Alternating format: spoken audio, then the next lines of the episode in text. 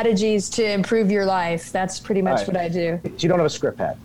No script No. pad. Okay. No, I do though. I can write you. My last name is Feldman. They take anything I put on a script They'll pad. just take any piece of paper you write on it, just assume go- it's, it's Yeah, yeah. I mean, I could write anything for you and just sign it. It won't. It won't mean anything, but What do you need, Dave? We're rolling, by the way. What do you need? What pills do you need? I mean, I don't need Viagra. I just want to try it. Have you tried love? Have you tried an that's the thing. emotional Me and- me and connection? David- We'll talk later, but uh, you don't need I mean- Viagra. you need to be emotionally connected with the other person, and that doesn't come with a, a pill. That comes with I want to alcohol. you. Alcohol. Try alcohol. we can we can have some real animal sex talk sometime. That'll be the prescription. I'm glad you added talk at the end of My friend that. is a doctor. well, I have a friend who's a veterinarian, and he he told me all about what they have to do t- with the with the horses and the uh, the wooden horse. They put the hopper and they put someone inside it, and it is uh, What? it's pretty disturbing. What is this? Oh well, yeah. I was talking more about wild animal uh, sex talk. You know, to help. Sounds better than Uh, you know, to help. My friend uh, was a doctor. My my friend was a doctor of veterinary medicine, and he uh, he had to watch as a man, a very low-paid man, got inside of a wooden crate that they tricked a horse into thinking was another horse, and then he had to manually stimulate the horse from inside the the box. Yeah. Uh, are they hiring? Are, to are they looking for somebody Yeah. to do that? For some pig farmers they they, they usually uh, i forget which country it is but um, they, they there's special people that are just hired to please the female pigs to get them ready to be artificially inseminated because we Yeah. have to be in the mood And here's the problem with that. I you would assume that's a very high paying job, right? You would no. assume that that guy has a condo somewhere. it's very little. all right. Thank you, Dave. It's the worst part of capitalism. Thank you, Dave. Oh, but Joining us is Dr. Jennifer Verdolin. She is the author of two great books Wild Connection What Animal Courtship and Mating Tell Us About Human Relationships, and Raised by Animals the Surprising New Science of Animal Family Dynamics with triad Home Lessons from the Wild, and Wild Connection TV. You have a new Hi. episode How to Flirt Like an Animal. Animals flirt? oh absolutely oh my gosh uh, they all have different strategies i would say that uh, Well, hang on Yeah, for one the- second. When you say flirt, there, Yeah. there, there are certain people, humans, who think of flirting as the end, not the means. Do animals flirt for the sake of flirting, or they flirt as foreplay? Okay, I don't know these people that flirt just as the end. Uh, I mean, I think there are some people who just enjoy flirting. Um, most flirting in animals, uh, in other animals, is really about, you know, trying to uh, show your interest, perhaps entice the other to find you interesting and decide if there's a mutual connection, which is kind of what I think about human flirting. I mean, I like to flirt a lot, and I did it just the other day, um, unsuccessfully, but I, I hadn't done it in a while because there's no contact happening between people. So, you know, I think that most animals and perhaps most people, you know, when we're attracted to another, we might flirt, whether that is because we're looking to actually, you know, engage uh, i- i- beyond flirting is a different question. So you're saying some animals do flirt just for the sake of flirting? Just it's nice to know that you're wanted. Well, I think that I don't know what they're consciously thinking, but not all flirting in other species leads to the next step. Okay. And I've noticed with the elderly, they flirt even though they can't f- do any follow up on that. Um, I don't know where you get your data, but there's lots of elderly people following up. That's why sexually transmitted diseases are rampant in senior living facilities. Old people are having sex. Yes, they're breaking hips, shoulders, and getting um, herpes. So, How how I mean, old? they are active, very active. how old? I don't know. I, I don't know any of these people, but it's a well known fact that sexually transmitted diseases are kind of running rampant in senior living facilities. Aren't there laws to protect us from even thinking about that? well, you know, I, I don't know. But, you know, since women outlive men, I mean, there's been so many movies and comedies made about this, right? Where, like, when, uh, and my, my aunt who moved into a senior living facility, I, I, she was there three days. I went to visit her. Uh, this was a maybe a year ago, and boy, uh, she had so much male attention uh, because she was fresh, you know, fresh female on the scene, and uh, and he he then moved to a table of five ladies, you know, where he got all so so there's more women than men uh, in these facilities, and so, so if a guy is like ninety Let's say yeah. there, there are people like who, you know, 100. Sure. If they flirt with an 80 year old, does that, do they, at, at what age does it not make a dis, difference? I don't know. I mean, I think, uh, you know, my aunt is 80, and probably she would think somebody who was 85 was really old. You well, know? Well, they are. My grandmother was 78, and we lived in Florida, and she thought she'd hated it because there was just too many old people. Well, you can't. It's not good to hang out with old yeah, people. Yeah, that's what she thought. She said these people are, you know, these people are too old for me. How do so, other animals treat old people? Because we're not really good. At least Americans. Some right. people think we shouldn't. That we should get rid of nursing homes. That this is not.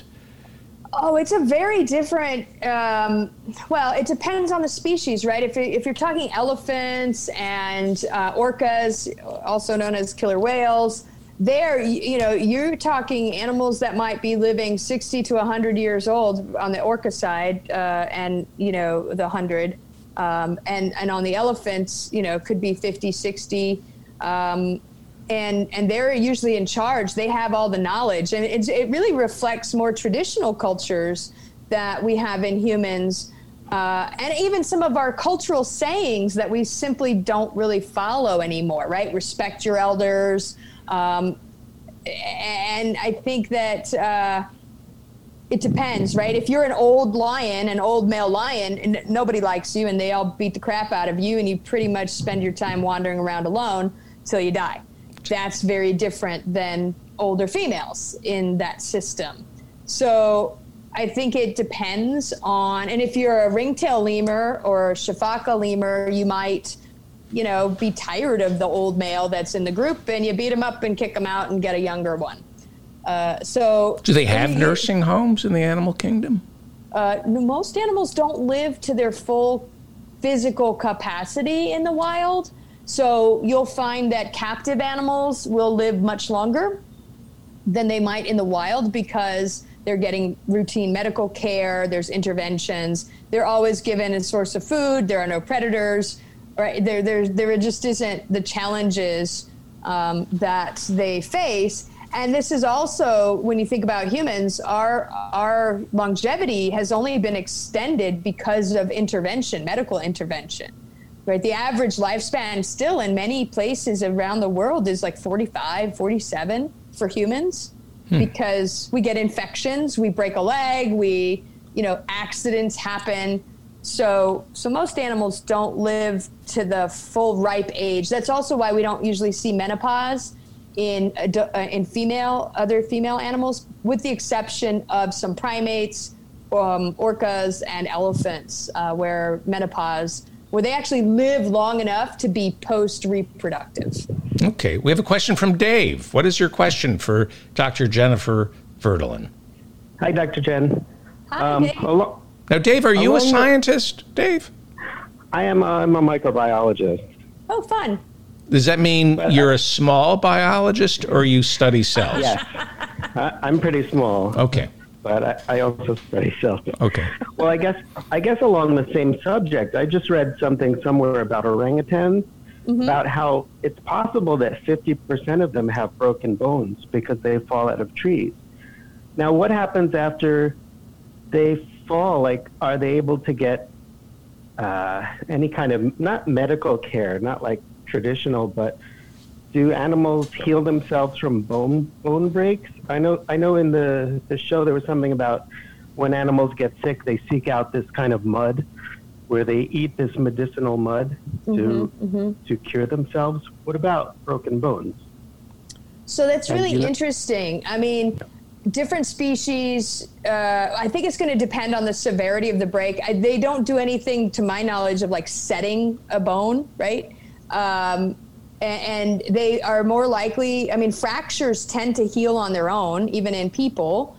Whether or not you can, you're as as coordinated and as fast after you heal might depend on the severity of the fracture. Different species, so gorillas tend to have fewer fractures uh, just because they're not usually canopy driven, right? They're more on the ground. Uh, orangutans actually spend a fair amount of their time on the ground. And I'm curious. So it's a great question, Dave. I, I you know, I'm not sure that I can give a complete answer. Um, I know that a lot of you know ethnobotany is is sort of the study of the medicinal properties of different plants and and compounds. Animals and people who live close to each other uh, use the, some of the same plants from the forest. Uh, so there's this sort of mutual knowledge across species. So whether or not they apply anything specifically for fractures, I don't know.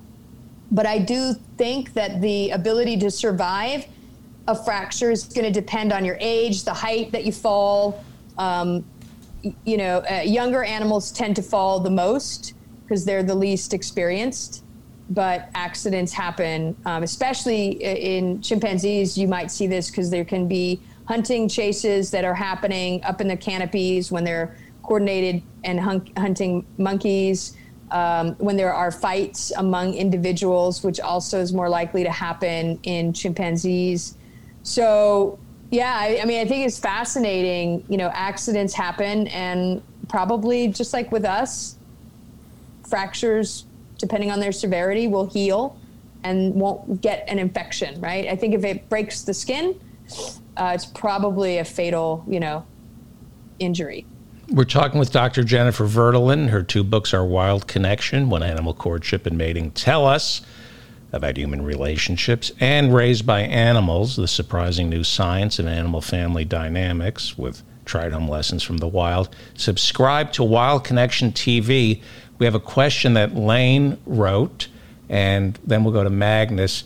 But speaking of animals, there are some who flock to the chat room and they are disgraceful. This this Dave was talking about orangutans falling from trees, and I accidentally read what was going on in the chat room. Brad wrote, "When they break a bone, they use a banana splint." what kind of animal would type something like that? Or uh, when they, when they break their bones, they call life alert.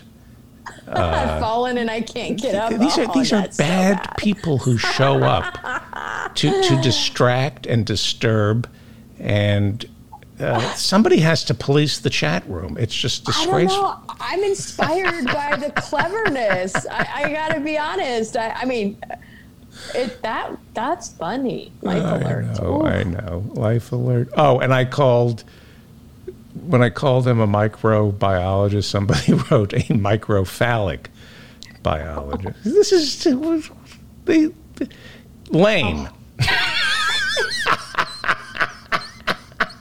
Oh, good stuff. Good Yeah, I know. I know. I try not to read it. I get distracted.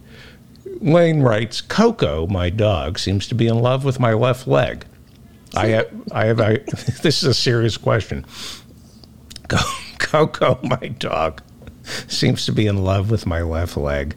I have arthritis and arthritis in both legs, but my left one is completely goosed, non, both pun both intended and not.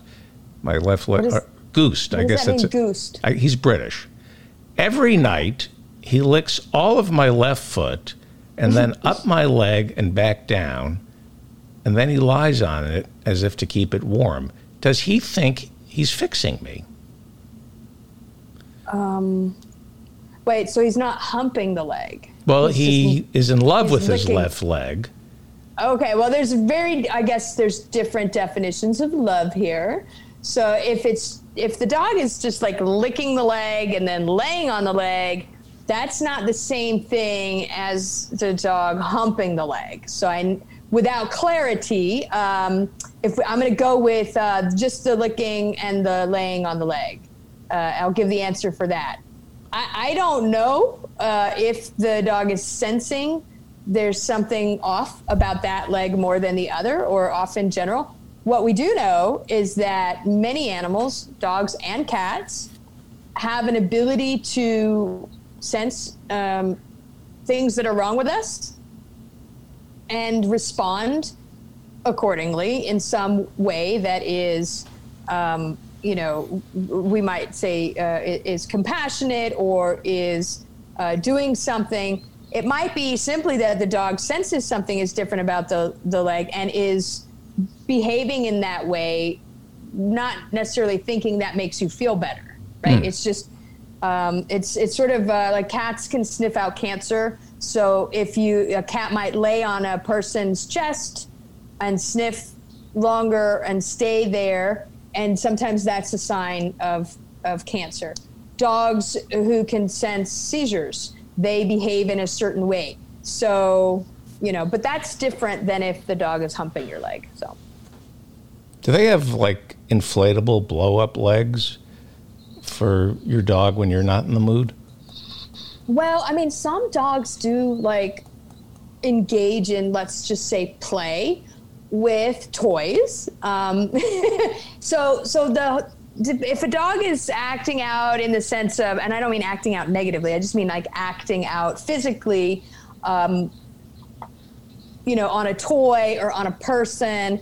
For a toy, it could just be a sense of arousal. It could also feel good, you know. I mean, you know, let's be honest. Lots of animals, including humans, play with toys to make themselves right. feel good.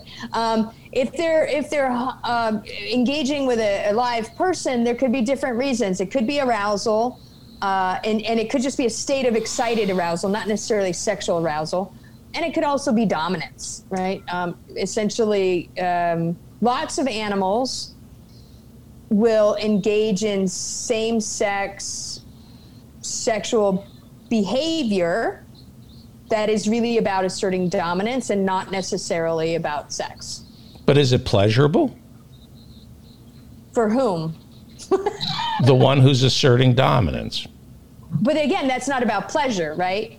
So um, many animals will mount the same uh, mount individuals just as a, a, an expression of dominance. But I would assume, given the behavior of men I've worked for, mm-hmm. that there's something pleasurable to that.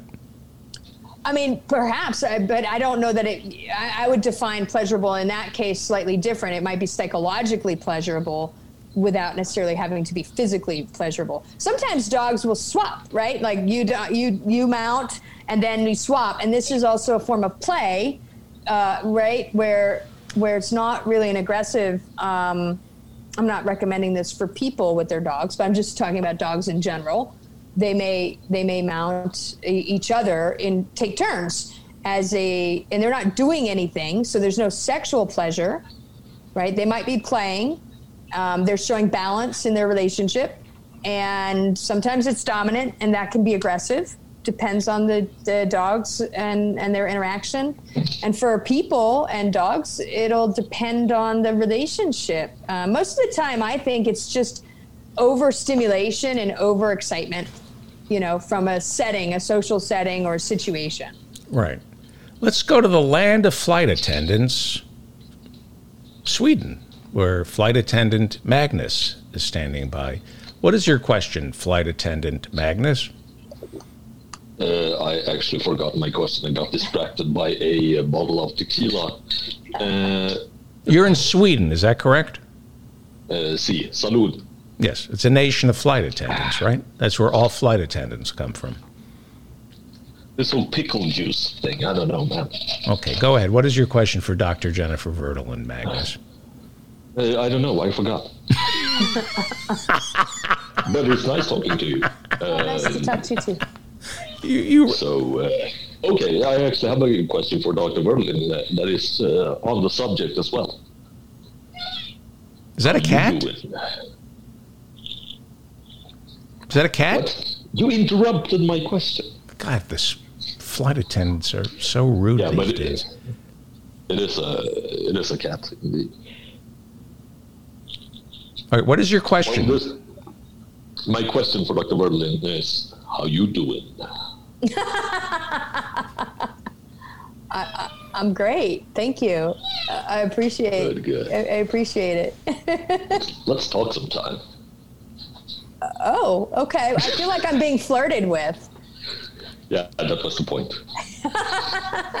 Well, Why don't well, you- Well, I guess we'll flirt for the sake of flirting because you're in Sweden and I'm in America and they're not letting us fly anywhere. but he's a flight attendant, so he can fly anywhere.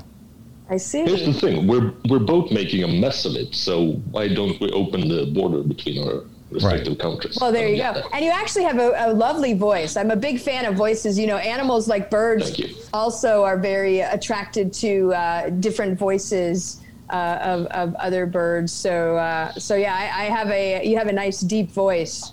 So, Magnus, what, Dr. Jennifer Verdolin has a PhD. Ask the question. Well, I'm done. I did. The abyss, This. the Nietzsche question. Oh, I, okay.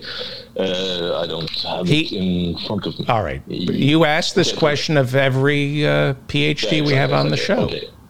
Yeah, but we'll skip the quote this time.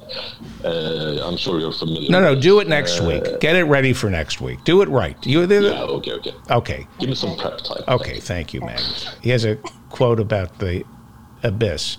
Let's go to Texas.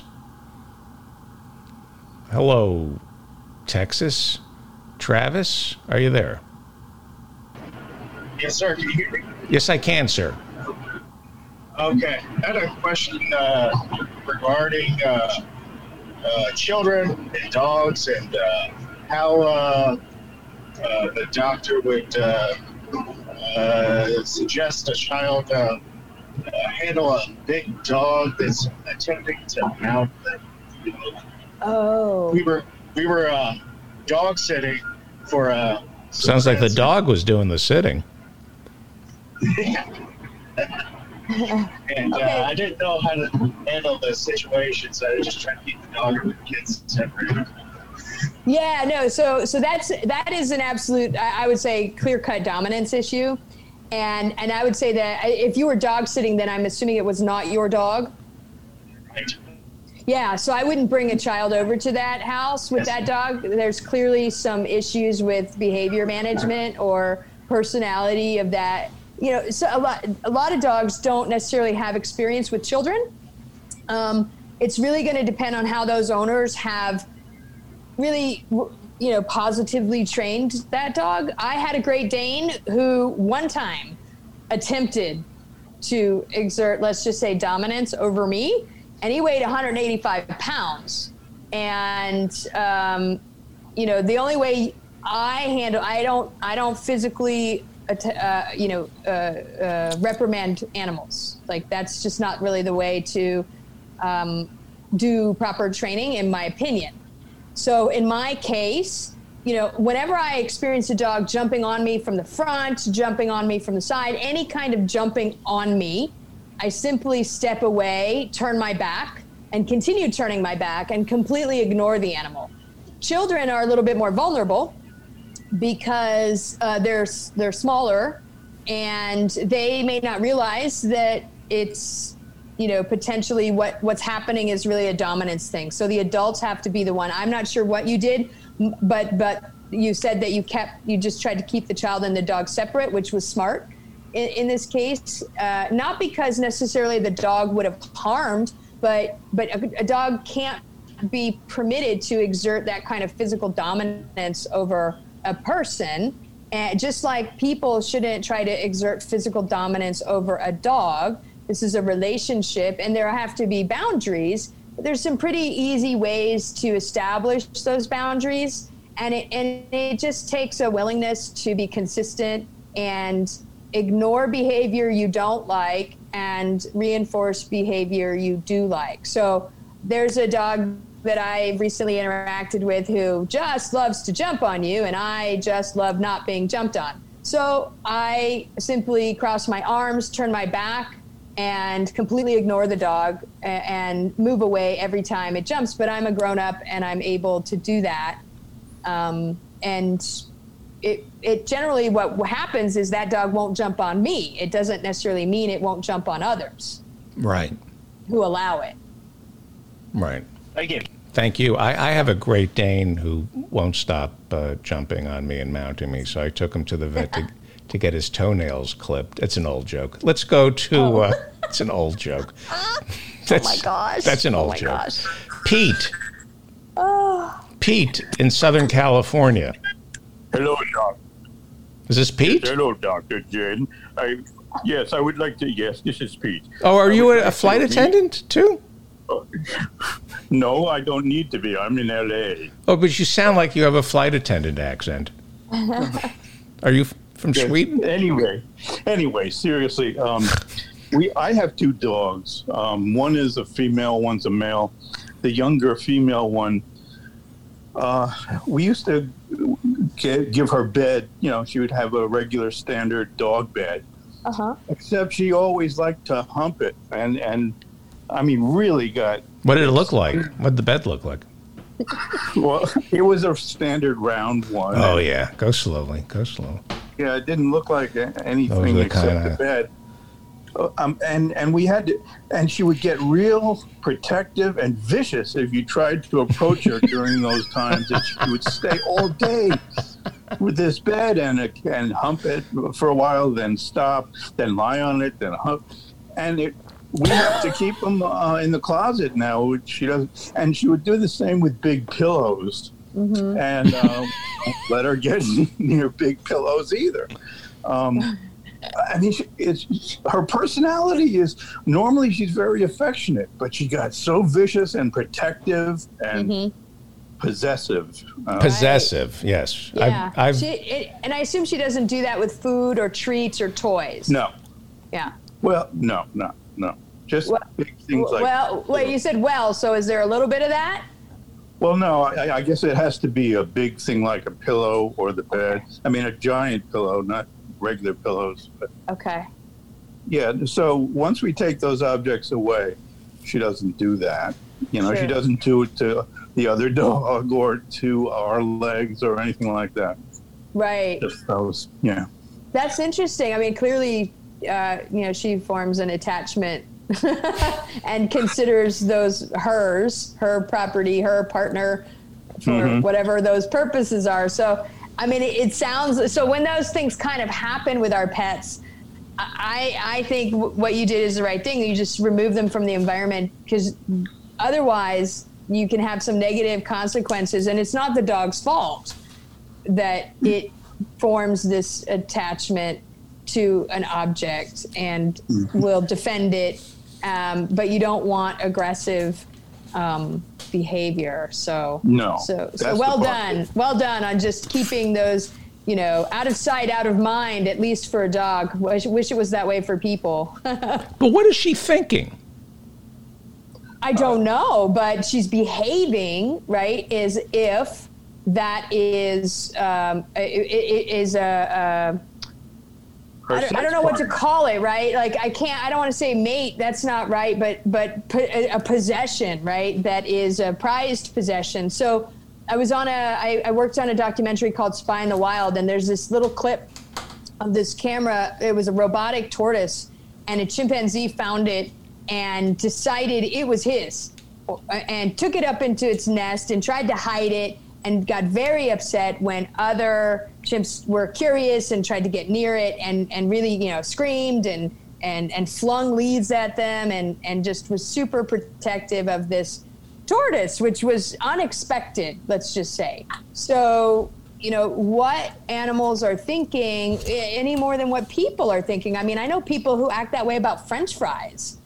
I don't know what they're thinking that someone will take it, that they don't want to share it, that there's only one of it, and it's theirs. So, ownership is kind of an interesting um, process, mental process. Let me ask you a rude question, but we started talking about people who are paid to satisfy pigs.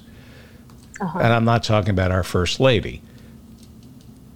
Um, interspecies, are there, can a cat and a dog living in your home fall in love and have relations, physical relations?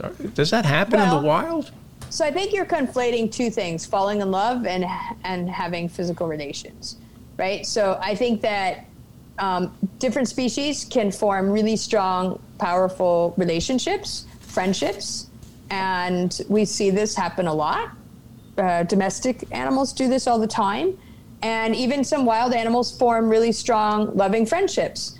Um, that are a bit unusual, and they may change over time, but but they happen in periods of time that's very different than um, reproducing or attempting to reproduce or having sex. So, for most species, there's some kind of barrier to having sex with somebody that is not your own species. And it's not a law like we have to have for people, um, it is a physical barrier. Or a behavioral barrier, or a courtship barrier, so so they don't flirt the same way right? They, we started off talking about flirting, so they don't flirt the same way. So they're they're they're they don't they're not on the same wavelength. Um, they could also be at different times of the year. So there's all of these, even within similar species. So you know we um, like wolves are, are are I mean dogs are descended from wolves.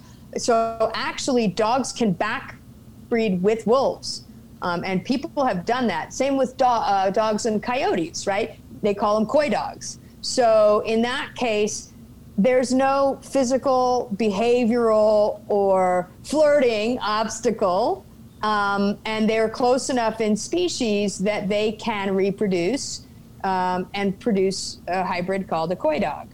Uh, and so, but a lot of species like dragonflies, each male has a very unique, of each species, has a unique structured appendage, let's just say, and it fits like a lock and key with only the female of his same species.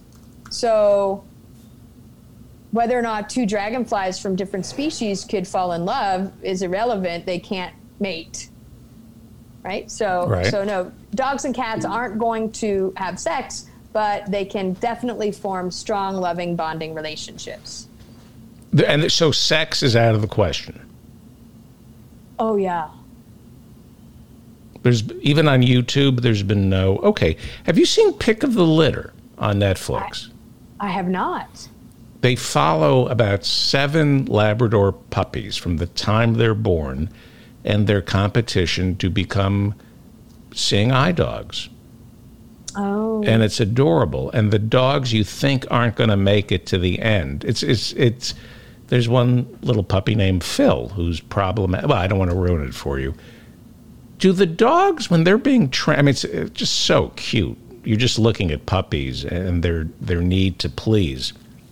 Do they know what they're doing? Do they know that they're competing? Do they know that they're helping somebody who can't see?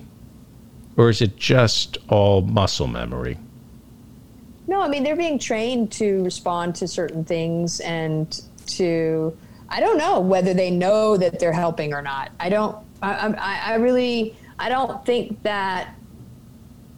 You know. Um, I don't know. I mean, that's an interesting question. Okay. I really don't know the answer to that. It would all just be complete speculation. Here's some questions from our listeners. Uh, this is from Anonymous. Can animals or insects have individual phobias or irrational fears of non threatening things the rest of their species do not have? Oh, I think so. You know, there's different personality types and there's different sensitivities. And um, now, of course, if you are, say, a raven, like the one, the family I was following, their nest was way up on the top of a cell tower. I mean, if you were afraid of heights and you're a raven, that's probably problematic. You're not going to really make it. Uh, now, I will say that when I studied prairie dogs, you know, they alarm call in response to predators. and and there was always at least one. I call I called it Nervous Nelly. Anything like a leaf blowing, a leaf blowing in the wind, a piece of paper rustling somewhere, and this prairie dog just lost its mind. Alarm calling and alarm, and nobody paid attention to that particular prairie dog because nine times out of ten, it was wrong. It was just high strung, super nervous, um, very worried about everything. Now, whether I would say it doesn't mean it was phobic, right? And Mm-hmm. I think for um, now, now we know that in rats and in young um, young monkeys, they don't need to be exposed to a snake to learn that a snake is dangerous. They just need to be exposed to their parent, um, either in utero for rats, or um, if they see their their for for the monkeys, if they see their mother react fearfully to a snake, they react fearfully from that point on. So we learn a lot of our fears even from our parents. And, and this is what they learn to be afraid of. Now, we know that there are some, if we're not talking about animals that are kept close in close proximity to humans or captive to humans, and just in the in, in wild animals that are not interfered with by people, you have fewer neuroses than you might have in association with people. But dogs, in particular, many dogs are terrified of lightning storms. And you know, there's some interpretations to this. Could be uh, aside from the personality, they're really sensitive to different barometric pressure than we are. You know, that's why they know when storms are coming, and um, so and again, that's highly variable, and it can. A lot of things are learned, um, and also from experience. You know, we develop. I think there was just a study out that um, showed that PTSD really is is not a mental disorder. It is a, a function of your experience in the world, Wow. things that happen to you. Okay. Uh, we have Burt Ross, who is probably angry at me. American hero Burt Ross. Are you mad at me? I tried to reach you all day. I, for some reason, I couldn't find the email you sent as to whether what time I was on. So, you know, I'm trying to get my day together, and you wouldn't respond to texts or emails or phone calls. I'm sorry. So it's a little weird. I'm sorry. That's not your forte. Communication. You're in the communication business, but it's not your forte. It's But not- anyway, it's not my hello, f- David. Hello. Joining us, Dr. Jen, is American hero and Oh. sex symbol, Burt Ross. Hi, Burt. He invented, How, how was Arizona? hang on, let me introduce you. He invented the right turn on red in New Jersey. I'm not making that up. I invented. And he gets mad. I went to Florida. I went to Florida to visit my Jewish grandparents, my Jewish parents. I, I, they've, they've been considered the grandparents for so long. Once you have kids, then they become the parents become the grandparents. And so I was down there, and everybody in Florida had the right turn on red. So I came back and said, "Let's do that in New Jersey." So In- for that, I invented in right Florida, they have the left turn on red. They don't even they don't they have it. They don't even have a red in Florida. Just- What is your question? So, Doctor Burt, Doctor Burt, Doctor Jen, Burt Ross always complains that I don't book him after you. Yes. That he only wants to do uh. the show if you're on, so he can ask you questions. Absolutely. Do you have time? Do you have time, Doctor Jen? I do. I always have time for Burt. Burt, what would you like to so ask? great. What would you like to ask Dr. Jen? Now, is are birds your specialty, or, or are you? She knows animals, everything. All kinds of them. She knows everything. She can speak. By the way, don't be a sexist. Dr. Jen can speak for herself. She is fully capable of answering tough questions like that. Okay, Dr. so, Jen? Yeah, Yeah. Burt. I, would I would have to say I, I'm an expert in animal behavior, and I've specialized in in social mammals. So uh, you know, not birds, but I know a lot about birds because uh, they have so much drama in their life that they were featured heavily in both of my books um, on on parenting and in relationships. So I've read quite a, a lot of research about birds, but I've personally never studied. Well, that's not true. I, I'm studying great horned owls right now, and they're raptors, so they're a little bit different than your average bird. Now, I'm sure you've been asked this because I don't have an original thought in my body. But if you could be, if you could be any animal, Uh-huh. what animal would you choose to be? Oh, And how many times have you been? How many times have you been asked that? By the way, I've been asked that even on this show, I think a long time ago, but hands down, I would be a gorilla. I would want to be a female gorilla because I think male gorillas are super sexy. And that's not weird because I would be a gorilla. Uh, but silverbacks are excuse me, just, excuse me, excuse me, Doctor Jen, for you to say that you're turned on by male gorillas and, and, and letting us, letting say us that. just. That's what it sounded like. Uh, I There's a reason. the- Sh- I was- Ask her why. Ask her why she finds silverbacks so interesting. Why do you find silverbacks so? No, seriously, it's it's a type of male Yeah. that we should emulate. You like a male so- who bang who bangs the chest, a chest banger. Well, no, they they they they don't. They don't that's not their sort of norm. I mean, they do that, yes, and it's quite amazing. The percussion ability, I think, just physiologically is cool. But but no, actually, you know, gorillas are are one of the gentlest apes um, around, and they the silverback male. I mean, he is you know. Uh, I don't know. You know, when I look in a silverback's eyes, or or any any gorilla, frankly, I just sort of Yeah, feel like yeah. you, you know something I want to know, and if I could just hang out with you, this would. It's why I Yeah. became a biologist. It's it's uh, to study gorillas, which I I never got to do, but Mm. um, yeah. They sure seem a lot nicer than chimps. You know what would happen to me if I beat my chest like the gorilla, the male gorilla does? What would I, happen? I would be in the hospital. I'd be in the hospital. No, no question. No, no. I'd break a couple ribs. I'm Jewish. I, it, it would hurt. It, it wouldn't be for me. I mean, I would say the I was thinking downside to gorillas is they fart a lot. You know, they have butt burps. Hmm. We we don't we don't, Doctor Jen. This is a family a family show, isn't it, David? This is we don't need to get into flatulence. I by the way, I I write a humor column, and so rather than using the word fart, I use flatulence. And I Oh. have a, a a dear friend of mine whose parents were very uh, proper, and they were quite offended by the by the use of the word flatulence. Yeah. I I was thinking of what. Yes, I thought uh, actually it reminds me of um, uh, uh, Forrest Gump, who would who would always talk about uh, bottom. And so when I was talking to a high a high school class and and talking about something I did that would upset God, at first he would kick me in, in, in the bottom, and then he would.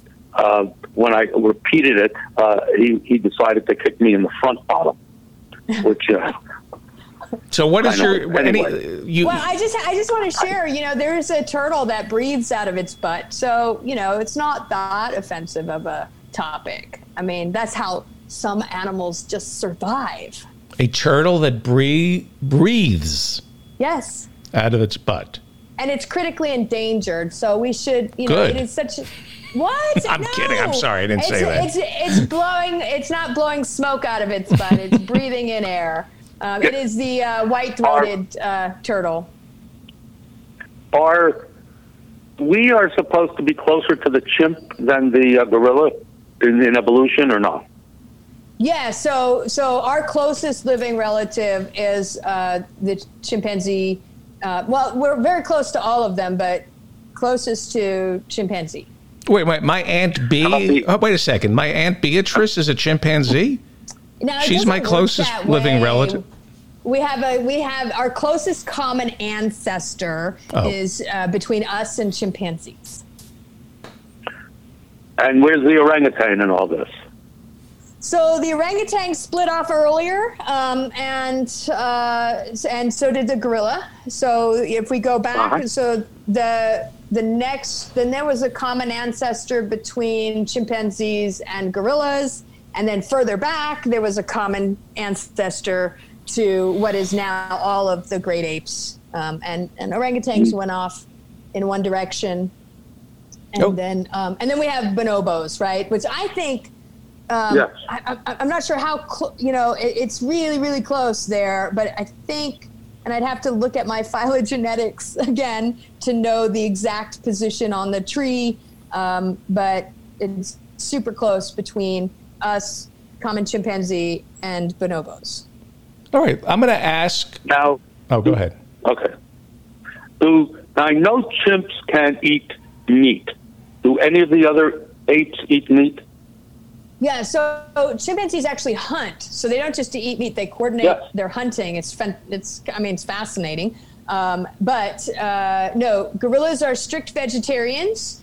So another reason Orangutan, to be a fan. Um, orangutans, they uh, they are vegetarian. I mean, my guess is they probably eat some insects and maybe eggs, like bird eggs. They could go for some of that. I'm not sure. I'd have to, you know, look at the diet list, but it's So- predominantly vegetarian. And and if gorillas eat a insects, would- it's an accident. So if you put down like a Big Mac in front of a gorilla, he wouldn't eat it. I don't know what they would do, but I would suspect not. That might that might have been that might have been us originally. We accidentally uh, ate meat, and that was the end of it. Yeah, what happens if they do eat meat? If you put meat in their diet, do they get sick? I don't know. They just don't feed them that. so Why why Um, don't you? right. You're supposed to know everything about well, animals. they. I know that they don't feed them things that aren't part of their diet, and so Hmm. I am not sure that anyone who is any ethics. My guess is they might get a really strong bout of diarrhea, not be able to digest Hmm. it. I, I, I'm not sure. Are are are there any apes that in the ape family that that uh, where there seems to be a pattern of homosexuality? Oh gosh, yeah. I mean, actually, homosexuality is found in every single animal group that exists.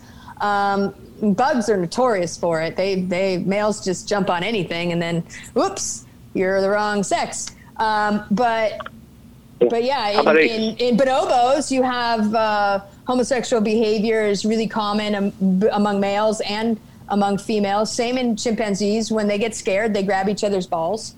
You know, um, sometimes they mm, do more than that um, as a way to I comfort. have, I have to tell you, I have to tell you that I've been afraid many times in my life, and I've never grabbed my balls or anybody else's. I mean, Well, so I've known some men who grab like their a own. strange thing.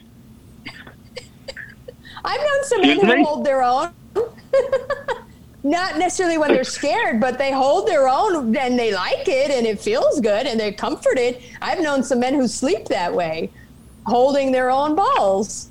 So, I mean, Um, you don't have to be scared to, to Dr. hold them. Dr. Jen, Dr. Jen, I have, I am, I am blushing. David, if there were a camera right now, uh, my cheeks are turning color. You, you have slept with men who hold their balls. when Hey, hey, hey. I- w- w- That's what she I just said said. I've known men who've slept. I've had these conversations with men. I didn't say anything Oh. about sleeping with those men. Oh, oh, so Um, you're but you so these are conversations. you actually have con. That's even worse.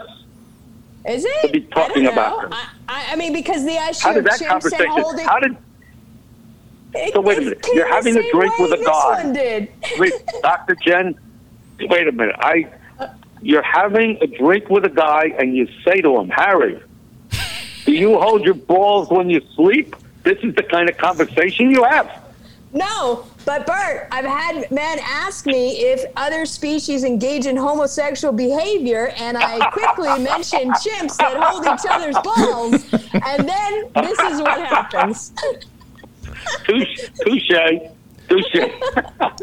Dr. Je- Dr. Jeremy has a question. Dr. Jeremy is a is a botanist, and he has a question. Maybe Burt can help solve this. You're right. Dr. Jeremy writes Our next door neighbor's dogs are very aggressive and they bark at us across the fence every time we go outside. And they bark all the time and they won't stop barking even when we talk gently to them.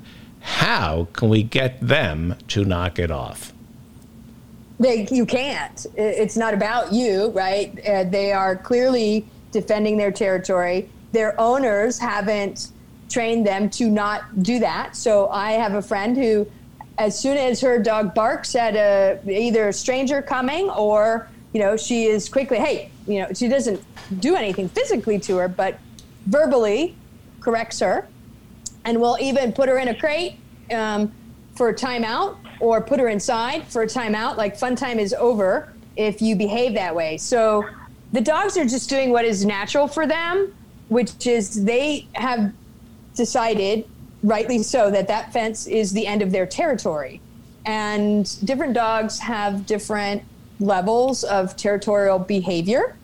And there's really nothing that you can do. The only thing you could do is make friends with the neighbor and get to know those dogs, right? And then those dogs won't see you as an adversary onto their territory. They know you and have a relationship with you.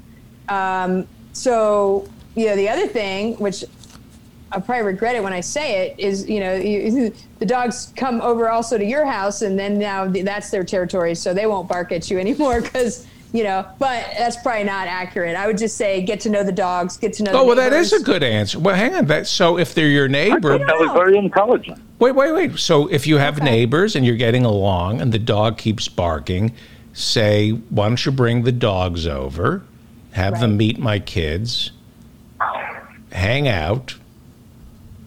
Come- and go over to their house. Like maybe maybe that's not a bad idea. I don't know, right? That was just sort of like something that popped into my head is like how to get them to not see you as an adversary and as a as a encroacher potential encroacher on their territory is to form a relationship with the dog and have them see that you're not a threat, right? And and that can be at your house, at their house, and you know, the more socialized those dogs are with you, the less likely they're going to treat you aggressively. But now they're going to bark because they recognize you and they're saying hello. Well, not all dogs bark when they to just say hello. I mean, they might initially like hi, but but what it sounds like he was saying is that they're they're barking in a much more, you know, aggressive way. I see. um, and won't stop barking. So, you know, the dogs might start whining if you don't pay attention to them. And now, you know, it depends on what's more annoying, uh, barking or whining. Uh, but, you know, I think maybe forming a relationship with your neighbors if you guys get along and getting to know the dogs and having the dogs, even if they never come to your house, you're going over over to theirs, then now you're a familiar person and you're not a threat.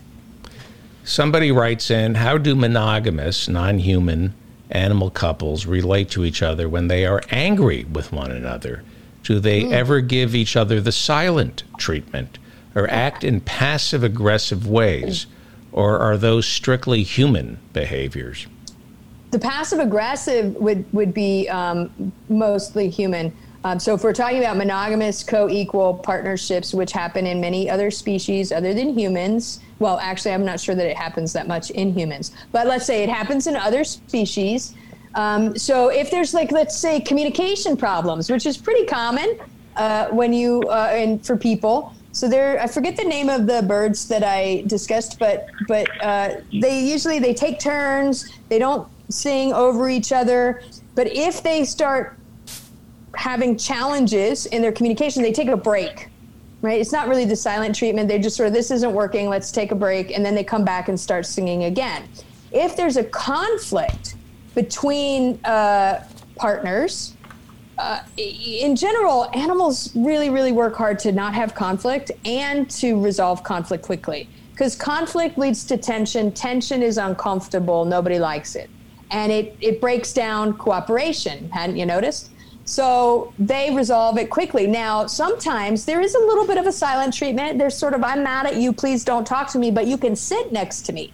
I may not be ready. Like, there's this primate, um, I believe it's vervet monkeys. They don't form partnerships, but we see similar efforts to resolve conflict quickly in social species, right? So, so they may, uh, no, it was patas monkeys. They may sit next to each other without hugging or touching just yet. Now, in animals that form monogamous long term partnerships, if there's really conflict, they dissolve the partnership. they break up. Like, so you don't really see a lot of conflict management having to happen in species that form long term monogamous relationships. They do a lot of positive behaviors. So I think there was a study on people, right, that said you got to have 20 positive behaviors to outmatch one negative What is that? interaction What do you mean? marriage. So there was a famous uh, uh, researcher um, on marriages and reported that for every negative interaction, you needed 20 positive ones to counteract it. And obviously, most of us are failing miserably at that. Uh, and this is why we have such a high divorce rate. So, in other species that form long term monogamous partnerships, you don't see many negative interactions. You see a lot of positive behavior, a lot of physical contact, a lot of cooperative behavior, balance in the relationship, division of labor when it comes to raising the kids. Um, it's not always perfect, and you do get divorced. So the divorce rate varies from species to species. And here I'm using divorce in the sense that the partnership ends. But if there's a lot of conflict and bickering, they just split up. They don't waste their time. And I don't know why we don't do that. I si- don't understand that. the silent treatment. I had a friend who was given the silent treatment as a child, and he said later on in life, his father would say, I, I never hit you, I never yelled at you, I just gave you the silent treatment. Is the silent treatment a form of abuse? I will. I think so, at least in, in, in humans, and I will say that animals don't do that. Really, if you are in a partnership and you, even if you have conflict, uh, you don't ignore um, your partner, right? So there's always constant communication going on. If you're having miscommunication, you might put a pause on, on communication temporarily, but it's not the same thing as a punishing. There's no punishing in long term monogamous partnerships in other species. Punishing is really um, for despotic relationships, which is power driven. And so I, I think that a lot of human relationships, romantic ones in particular, are about power over um, each other or uh, not wanting to lose power to another, which does not facilitate good long term cooperation. So, Power yeah. in terms of what? Keeping them, getting them to do things for you? What, what, what, Yeah, or punishing by using things like the silent treatment. There's a difference between punishing with silent treatment versus saying, I'm so upset right now, I'm not capable of communicating. If you could please give me an hour, or I can talk to you about this uh, this evening or tomorrow morning. And you set a, a, a time to come back and communicate. But to give the silent treatment to someone without explanation is a punishing thing. And I don't think we're really trained to communicate well, which is surprising given that we have such a complex language. Are American relationships based on power or just humans? You say that a lot of relationships are based on power. Well, what what is that? How does one exert their power in a relationship?